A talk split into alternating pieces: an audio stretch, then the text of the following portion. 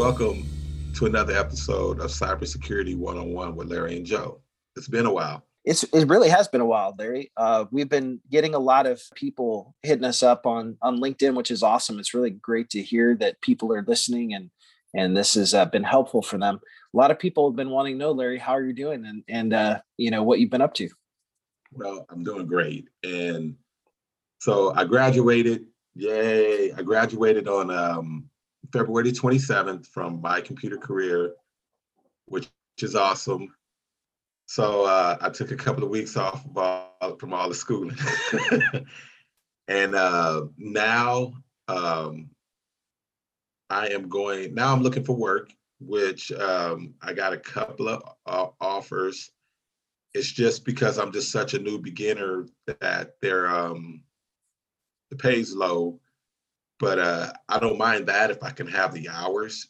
I would love that. So um, yeah, but yeah, but yeah. So it's been good. It's been good. Okay. It's, now, um, you were telling me a while back you were also looking into the certified ethical hacker um, training. Uh, is that in progress or or that's in progress? That? Uh, I'm starting on May the 10th. Everything's okay. done, so I'm excited about that. So tell our tell our listeners about the certified ethical hacker. You know what what is that, and what do you hope to learn from that program? Uh, it's a cyber cybersecurity uh, specialist where um, it's going to be focused more on the cybersecurity. And um, I'm going to be learning more of just um, more of the theoretical part of just of, of, what I'm looking at and, and what's going on. So uh, I'm very very excited about that. I'm like, whoa, like it's uh it's a pretty good cool. feel. That's awesome. And then um, you were telling me there's another program that you applied to. Uh, tell us about that program. Uh, it was the Microsoft Academy but I'm very excited about that too. So, uh, and I thank you for that because you sent me that link, and I'm sitting like, whoa, like this is it's pretty intense. Yeah, it's a great program. Um, I've uh, gotten to know some of the some of the folks that have gone through the program, and and they've you know found good good work, good jobs. They have a good job placement program, and that's one of the reasons why I recommend it. Is is uh, not only is a good education, good experience, um, and you'll go i think a little bit deeper on on the the microsoft uh, you know part of it which is really good too i'm a little biased obviously um, towards microsoft but and then you know since uh, the last episode there's been a lot happening in the world of cybersecurity um, you know SolarWinds uh, was basically a victim of a supply chain attack where the attackers uh, got in and modified their uh, code so that the customers, I think there's 18,000 customers that were signed up for kind of a warranty service where their software could automatically update. It downloaded the uh, the malware that the attackers had kind of planted inside of the SolarWinds code, and it automatically distributed it to those clients. And a lot of those clients were, um, you know, pretty uh, pretty important networks. You know, various U.S. government agencies and, and corporations. And so the attackers were able to basically gain a foothold and move laterally inside of the network. And it was very, very difficult to detect because the software binary was signed with a certificate of trust from SolarWinds. So if you were a information security person at those companies and you saw the activity, you saw that whatever activity it was, it was originating from signed, you know, uh, binaries that were cryptographically signed with a certificate from SolarWinds. And, and so it's a very devastating attack because it exploits trust in a, in a signed executable. And a lot of organizations run software that automatically updates from these uh, vendors. So I think this is, uh, you know, it wasn't the first, you know, it's not going to be the last. Citrix was uh, compromised, I think it was 2019 um, I, I, should say they were informed that they had been compromised for over 10 years.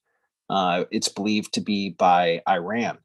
So uh, basically, Iran was inside of the Citrix uh, software manufacturer for 10 years, and that allowed Iran to get into again various government agencies. So they that's what we mean when we when you hear the term advanced persistent threat APT it means they're they're so advanced that they're able to remain persistent inside of a network and therefore it's a, it's a pretty you know serious threat so you know the attackers were in Solar Winds. it's believed you know uh, initially um, their code was probably installed in, in the fall of 2019 and then uh, they waited a while to see if their code was detected and then they sprung into action somewhere around i believe march and then june of 2020 and they remain unde- undetected for you know until i believe it was january of 2021 uh, if i'm not mistaken was kind of when it was first detected.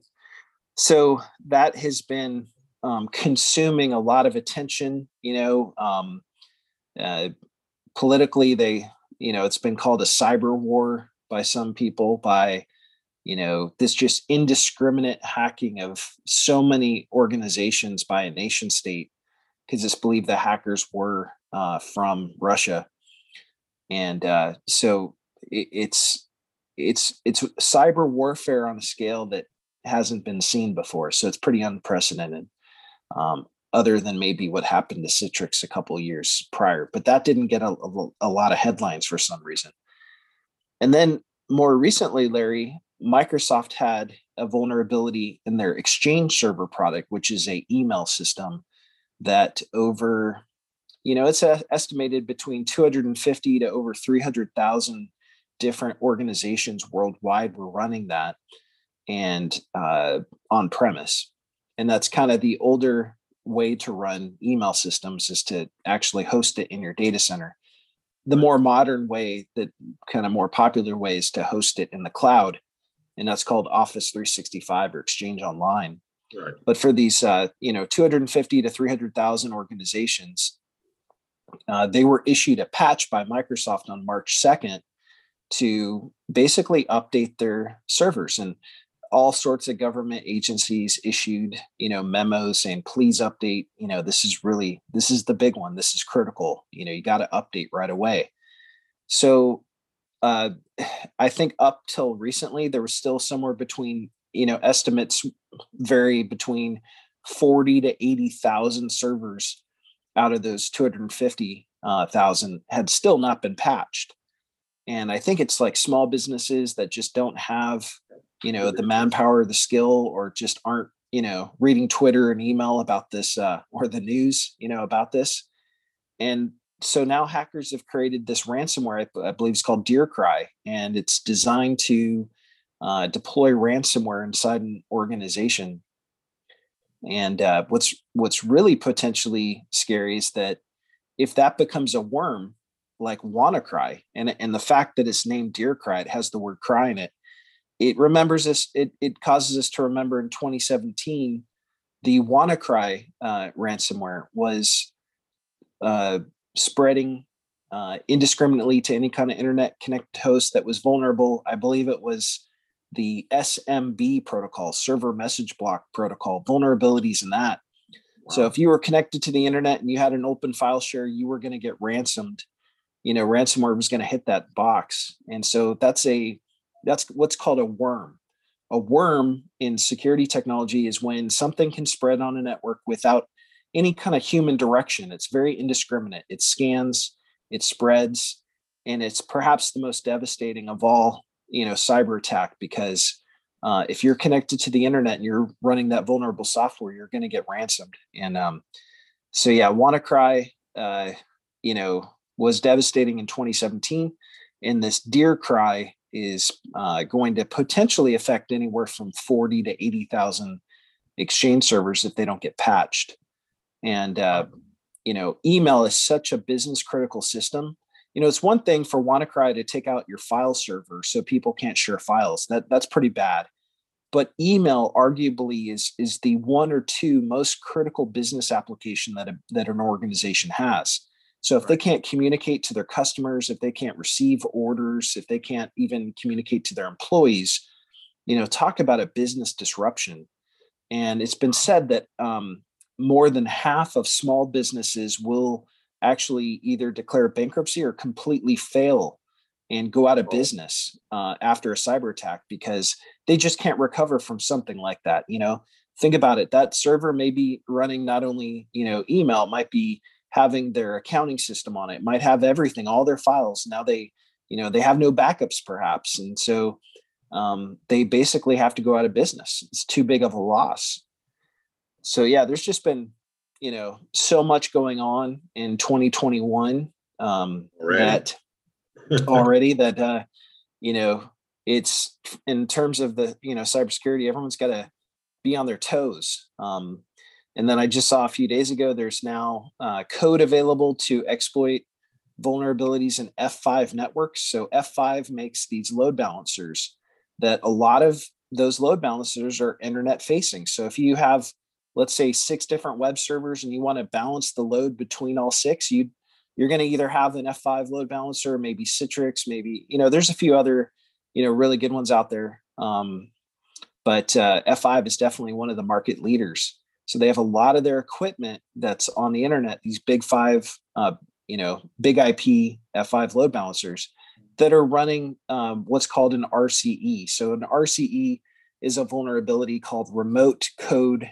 exploit uh, or re- sorry remote uh, code um, executable. And this what this means is that you're remote and you're running uh, code that can actually run on the server without you having to have a uh, you know username or password so we call it a pre-authenticated rce and and that's potentially wormable like like wannacry or DearCry for exchange. So all these corporate networks you know they're so focused they were focused on solarwinds and then they had to focus on exchange. And I think what's potentially going to happen is fatigue is going to set in, and they're not going to be able to see this F5 thing coming. Uh, I think the good ones will, but I think a large amount of these clients are going to be caught off guard here, and they're going to see again more more intrusions happening inside their networks. So it's just not just clicking on an email now, and you know, you, That's right. most companies tell you, hey, you know, if it's a suspicious email, just if you click on that, then you know you can spread, you know, you can spread a virus right now. I mean, with the code that they have out now, it's it's if you don't get patched up um, with the the new exchange uh, patch, you're you're you're very vulnerable right now. That's right. You know, if you didn't patch Solar Winds, if you didn't patch Exchange, if you didn't patch your F5, um, if, if you don't have a, a very mature patch management protocol or, or procedure to regularly know when your software that you're running or equipment that you're running um, has a vulnerability and when updates are available. If, if that's not a regular regimen inside of an organization then um, you're right larry uh, an employee doesn't have to click anything. If those things are facing the internet and directly connected to the internet then we're talking about a you know an actual um, intrusion now. And it's now a incident response um, matter. So incident response is when you realize you've actually been uh, infiltrated and now you're trying to uh, respond and, and you need to uh, you know understand the scope of the attack and understand which systems were affected. Um, generally speaking that's a good practice to try to isolate those systems preserve the evidence so that you can understand um, it's really important to preserve the evidence so that you can gain what's called a indicator of compromise an ioc those iocs um, are basically like fingerprints at a crime scene. It helps you understand what other systems have those um, same fingerprints so that you can then understand the scope um, and how the attackers got in so that you can learn from it and try to close those doors one of the mistakes people get in these these uh, you know scenarios is they just quickly wipe the system. But if you wipe a system you're wiping the evidence. Now you don't know how the attacker got in. What's to say they're not going to get in again? And so the the problem there is then the attacker just regains entry again. And um, you know that that's definitely an issue. Uh, another thing that has um, been uh, another thing in the newsletter, I think that's kind of an interesting to discuss, is the next version of Windows Server was announced um, at the Microsoft Ignite conference, and so it's called uh, Windows Server uh, 2022. Uh, And basically, this new version of Windows Server includes this um, security setting that uh, will protect you from what's called um, firmware persistence. So firmware persistence means, Larry, imagine this. Imagine that your your system gets hacked so bad that after you format and reload the operating system, the attacker's still in the system because they got their code into the firmware, which is beneath the operating system. So what that means is that you um, you basically can't easily clean that system as, as a normal person or normal, you know, even most security teams wouldn't be able to detect or realize when firmware has been hacked. So this new version of Windows Server that was announced um, has protection capabilities to protect against uh, firmware um, that that's been compromised, and uh, so that's that's pretty interesting. Very interesting. Wow.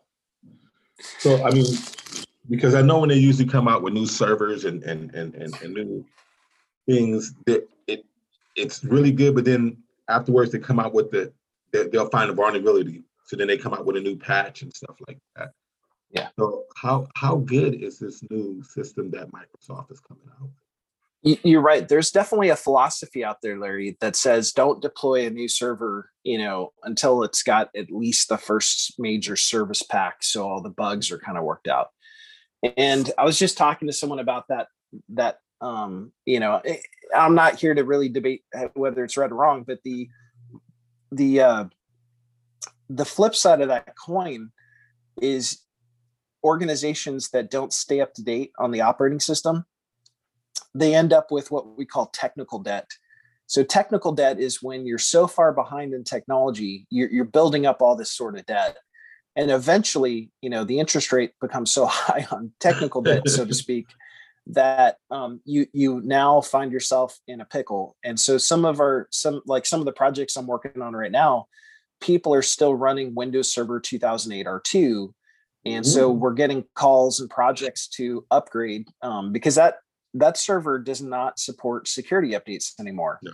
and so think about think about the technical debt when you know you hear about this major solar winds breach you hear about you know the exchange ransomware. You hear about f5 and, and so now you're you're hunting and looking for these iocs inside your network but you realize that your your active directory domain controller which is the heart of the network where all the passwords are stored the keys to the kingdom so to speak uh, that that is running on a operating system that is no longer receiving security updates because you haven't you haven't paid your technical debt. You haven't kept current you haven't kept uh, upgraded so while i would say you know does it make sense for everybody to rush out and, and install the very latest version of windows server as response?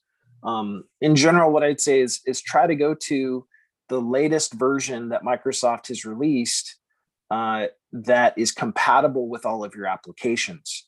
Um, because you know you might have an older application because you're again your technical debt that doesn't support the latest version of windows server and so maybe you can't go to the latest version but if you can stay within what's called n minus 2 so this concept of n minus 2 is generally what, what microsoft considers the last two major versions of an operating system so you know that would be say windows server 2016 and windows server 2019 um, you know, would be the the current supported versions. Older versions like 2012 R2, 2008 R2, those would be considered, you know, um, you know, uh, what's called a down level operating system or something that you know you need to be actively planning to get those upgraded. Right. Right. Oh, that's very, very interesting. That's very interesting because I know um, from in school, we, we learned a lot of the, the older operating systems, but then we did learn too that Microsoft, you know, when they do get a new one, like like like you were saying, um, Windows uh, 2000, Windows 2007s, they don't even send patches out to those systems anymore uh, for security updates or anything. So you're kind of just you're kind of out there on your own. That's what they kind of say. That's what they kind Yeah. of say. Yeah. So yeah, you do have to update your system. Yeah. Now, in terms of uh, Larry, in terms of kind of next steps, you know, you have the you have the certified ethical hacker um, training coming up uh, in May. Yeah, I'm gonna. then Um, you're to apply to the MSSA Academy Yeah. Microsoft. so in the meantime, um, I'm going to start studying to get my Security Plus um, cert. So that Excellent. that that is uh, my goal right now. And yes, I am going to try to get my Linux. I know it's going to be rough. I'm trying to get my Linux cert.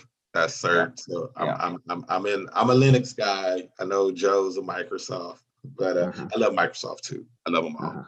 But uh, I'm definitely going to try to get my uh, Security Plus uh, cert. That's my next goal here within the Yeah. next uh, month. That's good. That's really good. I'm going to hold you accountable, man. I'm going to call you and say, hey, how how your studying going? You got to Yeah, got to put the time in. you know, going to be awesome. It'll pay big dividends. I promise you. If you if you get that security plus and you get the Linux um, cert, those are really really going to help your uh, cybersecurity career. Absolutely. Um, and um, all right, well, Larry, this was really good. It was really good to catch up. I think what we'll try to do is is um, you know after um, either MSSA or uh, CEH, or if you have an announcement on the job search, let us know. But right now, Larry is open to offers of employment. You know, as of Yeah. so we're recording this on March 21st, 2021. We'll update the notes uh, if Larry does receive employment offers. Um, but Larry's open and seeking, actively seeking for a SOC position, a security operations center, SOC analyst level one, to be basically looking at um, all the alerts coming in from all the systems, trying to analyze those and, and, and basically triage, uh, triage all the alerts coming in, identifying what is real, what is a false positive, and then escalating that up to uh, a tier two analyst. And so that's kind of the job, you know, progression. You, um, it's often, you know, seen that a lot of folks that get their start in cybersecurity start off as a SOC analyst. It's a great way to to get exposed to a lot of the threats out there and to uh, just get familiar with terminology and systems and networking and people just to get exposed to gain experience and then moving up to level two get more experience um, you know get into incident response. And then eventually um, you know we call that all blue teaming. So blue teaming is is the defense of a network. And then um, oftentimes the blue teamers then have enough skill to consider being on the red team. So the red team would be the penetration testers those that are basically trying to take everything they've learned from you know how networks are defended now that you know how a network is defended then um, you'll have advantages as an attacker because uh, you know you know how to break into that that network right and Right, so that's yeah. that's kind of your long-term goal eh, i believe is, Yeah. is to be a penetration tester Oh yeah. Oh yeah. I want to I want to be on the SEAL Team Six. So that is nice yeah, that's what I want to do. So but uh now yeah, I'm open to to any opportunity. I'm just very excited. I just want to get out there and get my feet wet and and just learn um some more on some more on hand. Um I know I understand the terminology, but I need to get on out there and, and, and get into the mix. So I'm very excited about that. Right on, Larry.